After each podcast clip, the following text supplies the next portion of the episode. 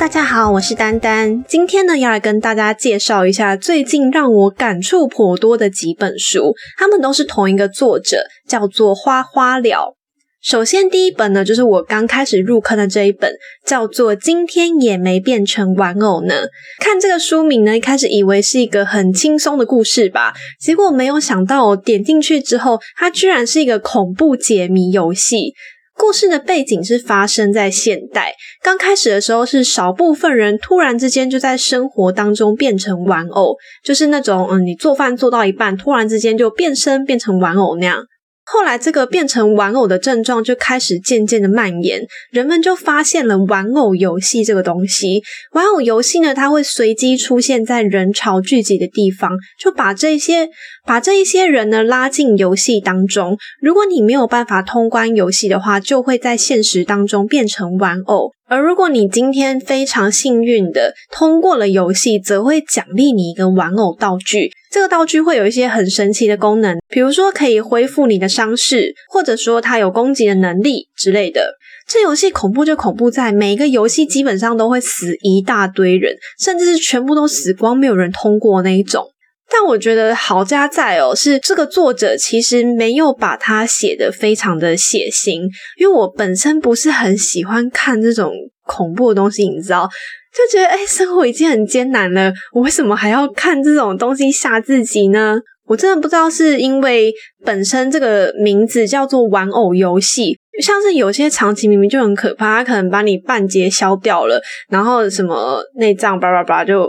往外面冲，但因为是游戏的关系，所以那个出来的都感觉不是很真实，甚至是会打马赛克那种，是不是听起来有点觉得很神奇？因为这明明就是小说啊，明明就不是画面，可是作者真的是这个样子去描述它的。而这本书的女主角呢，她双腿残疾，但是智商非常的高。男主角则是武力超群。那双方都是单亲，男主角的爸爸就在追求女主角的妈妈。那为了要让心上人能够放心嘛，所以就派自己的儿子去救援女主角。于是，于是男女主角就这样认识了。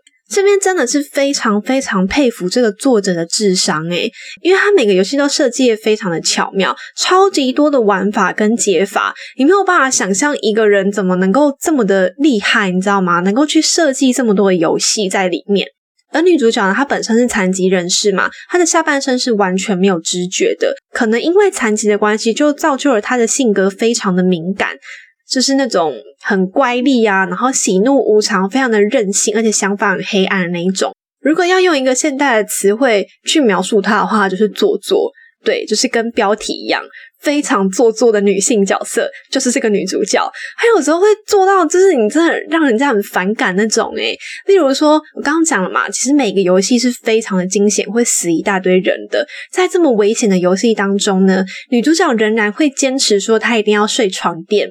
他一定要住在好的地方，而且一定要有卫浴设备。他一定要能够去洗澡。而他的队友呢，如果觉得女主角太做了，他不想要帮他找浴室啊，帮他找床垫啊之类的，女主角会非常生气，会在那边闹脾气。耶。就哦，真的是你知道，放在其他文章里面，这就是一个标准的女配或是女炮灰的性格啊。我觉得这真的有点太过分，太讨人厌了。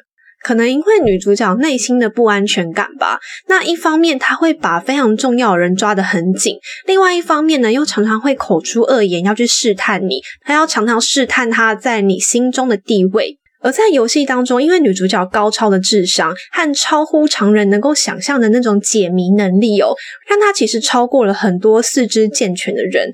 在这样子的游戏过程当中，她慢慢就获得了自信、朋友，甚至是到最后让她的双腿能够重新站立。你一路看下去，是可以很明显的发现哦，女主角的性格在这个过程当中，其实慢慢的在转变。当临近结尾、最终决战到来的时候，女主角的朋友们纷纷为了帮助她而全力以赴。这个时候，女主角说了一句让我觉得非常感动的话：“她说，我以为我要拯救世界，结果是世界拯救了我。”如果没有这一些人的爱，自私如他根本就不想要结束玩偶游戏，因为只有在游戏当中，他才能够找到自己的价值，他也才能够拥有朋友的这些温暖。以前的他一直都只是一个人，而且因为双腿的残疾，连他的父母都不愿意跟他在一起。但是最终，他愿意为了这些人而战。直到结束了玩偶游戏时，他才发现自己并不是英雄，那些爱他的人才是。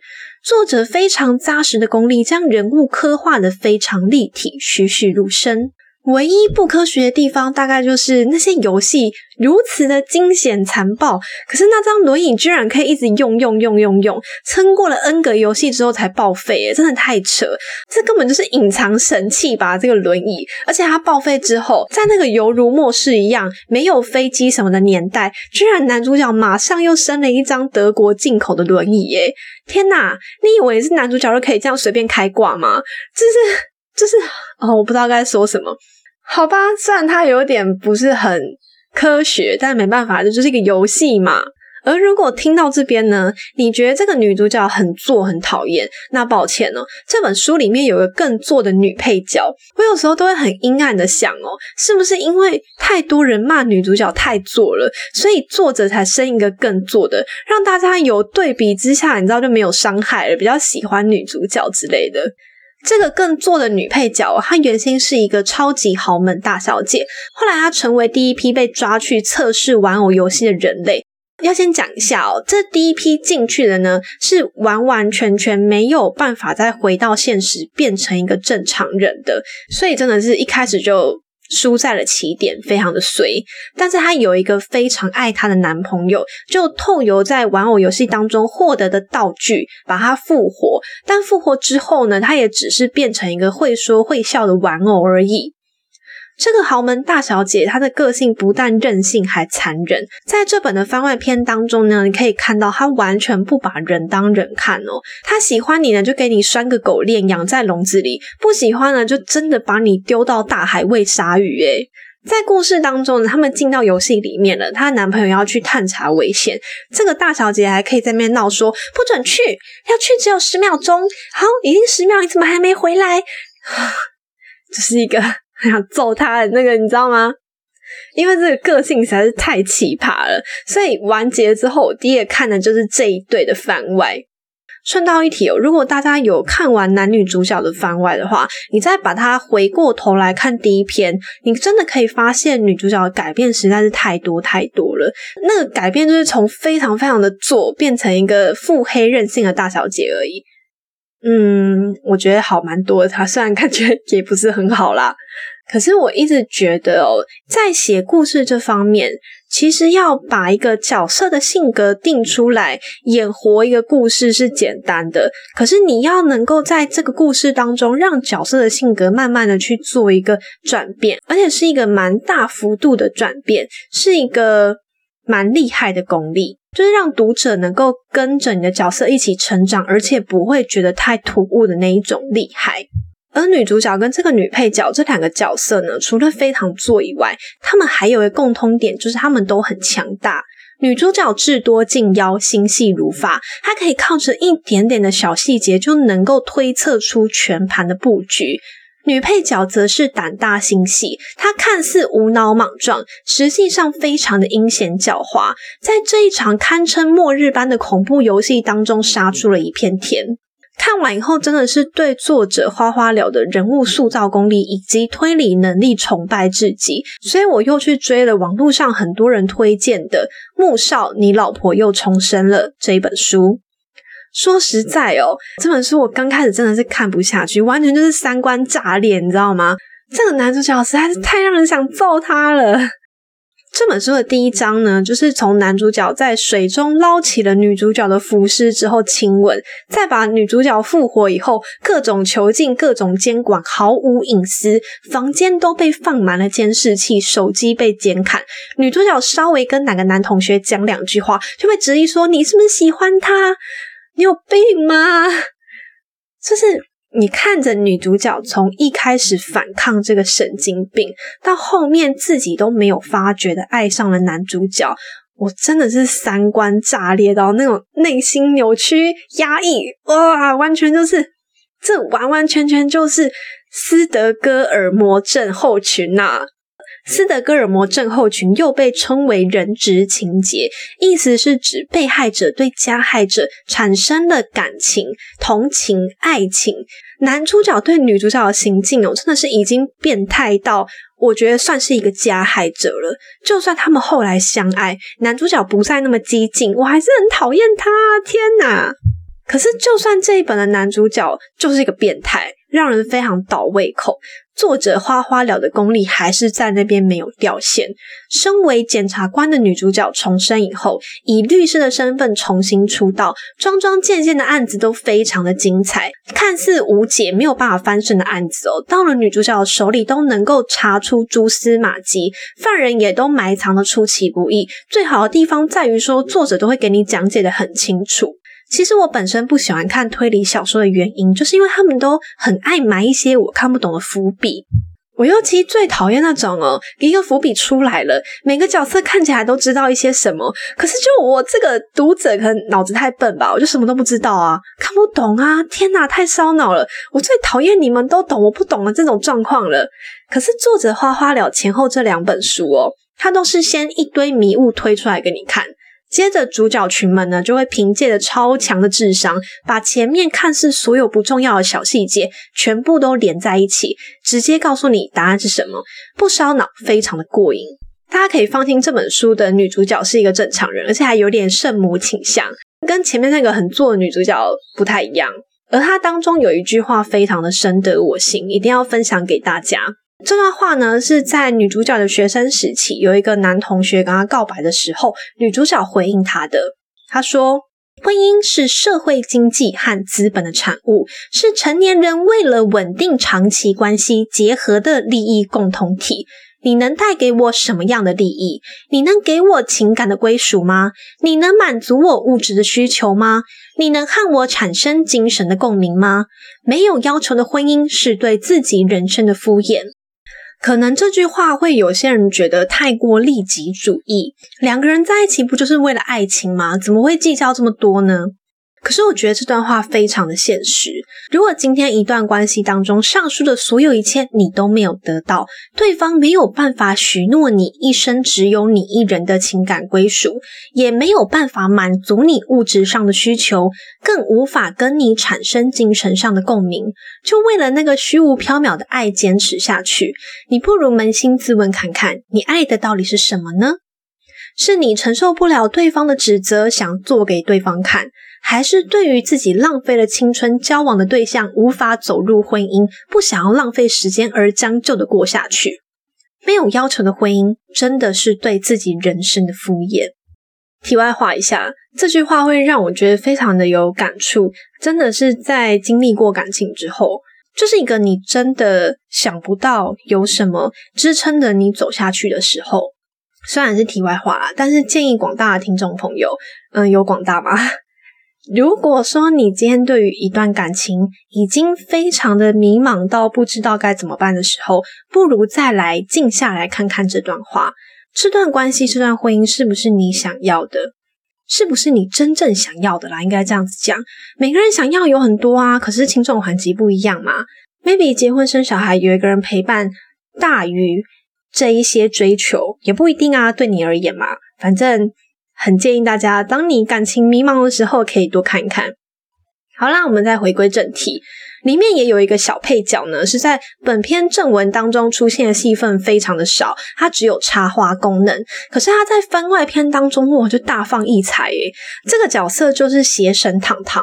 顺带一提，哦，这本书其实挺神奇的，男女主角的结局大概是在一千两百章的时候结束，而其余几对配角的番外呢，却写了将近四百五十章，超级无敌多诶而且默默觉得，其实番外比本片还要好看。邪神糖糖在还没有出生的时候就被母亲堕胎拿掉了。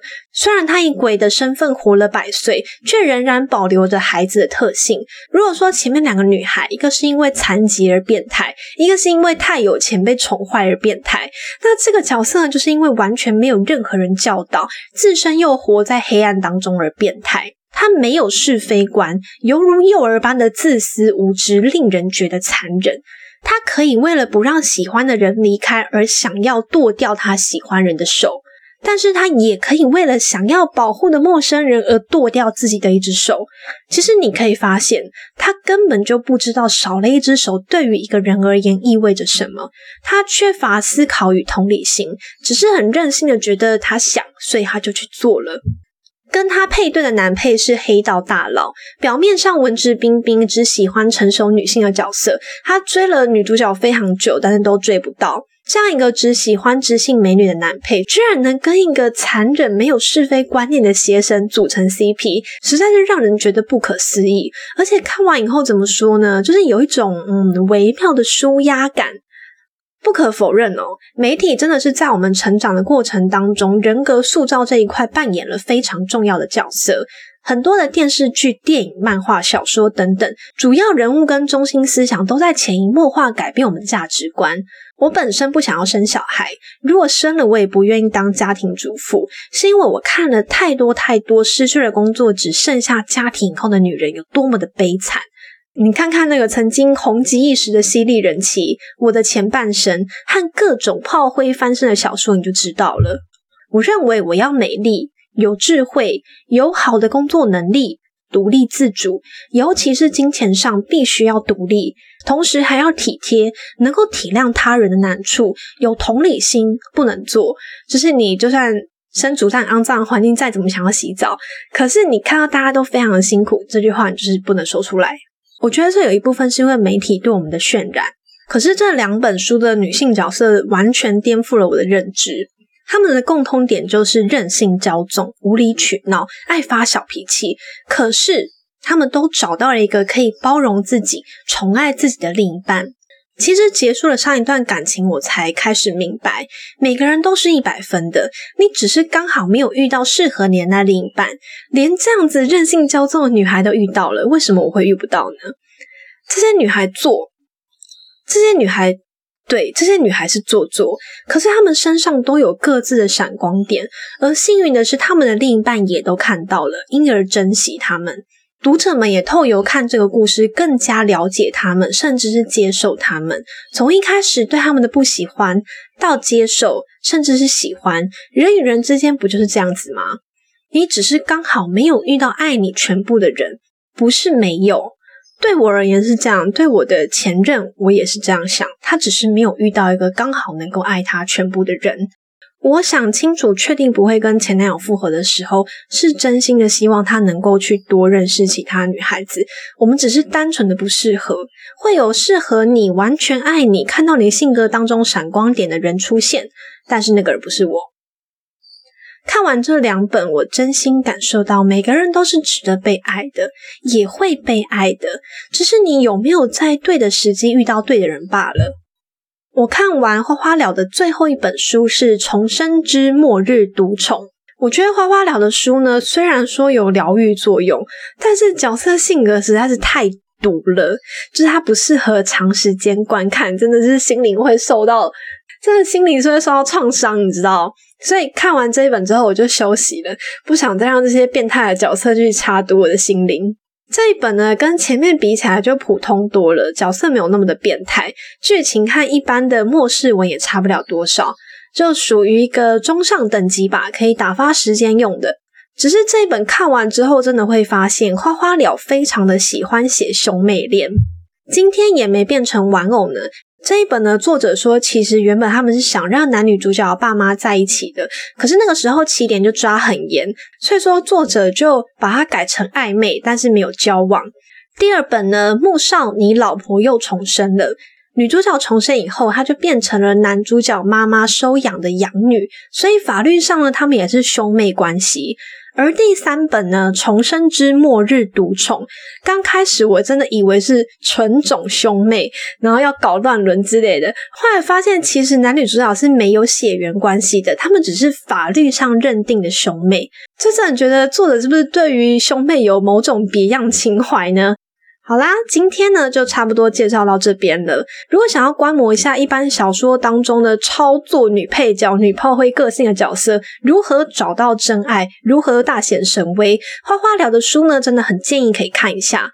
如果你的三观很正，那完全不建议你看《穆少，你老婆又重生了》这本书的正文，但是你可以看番外篇，番外篇的精彩程度完全是不输给正文的哦。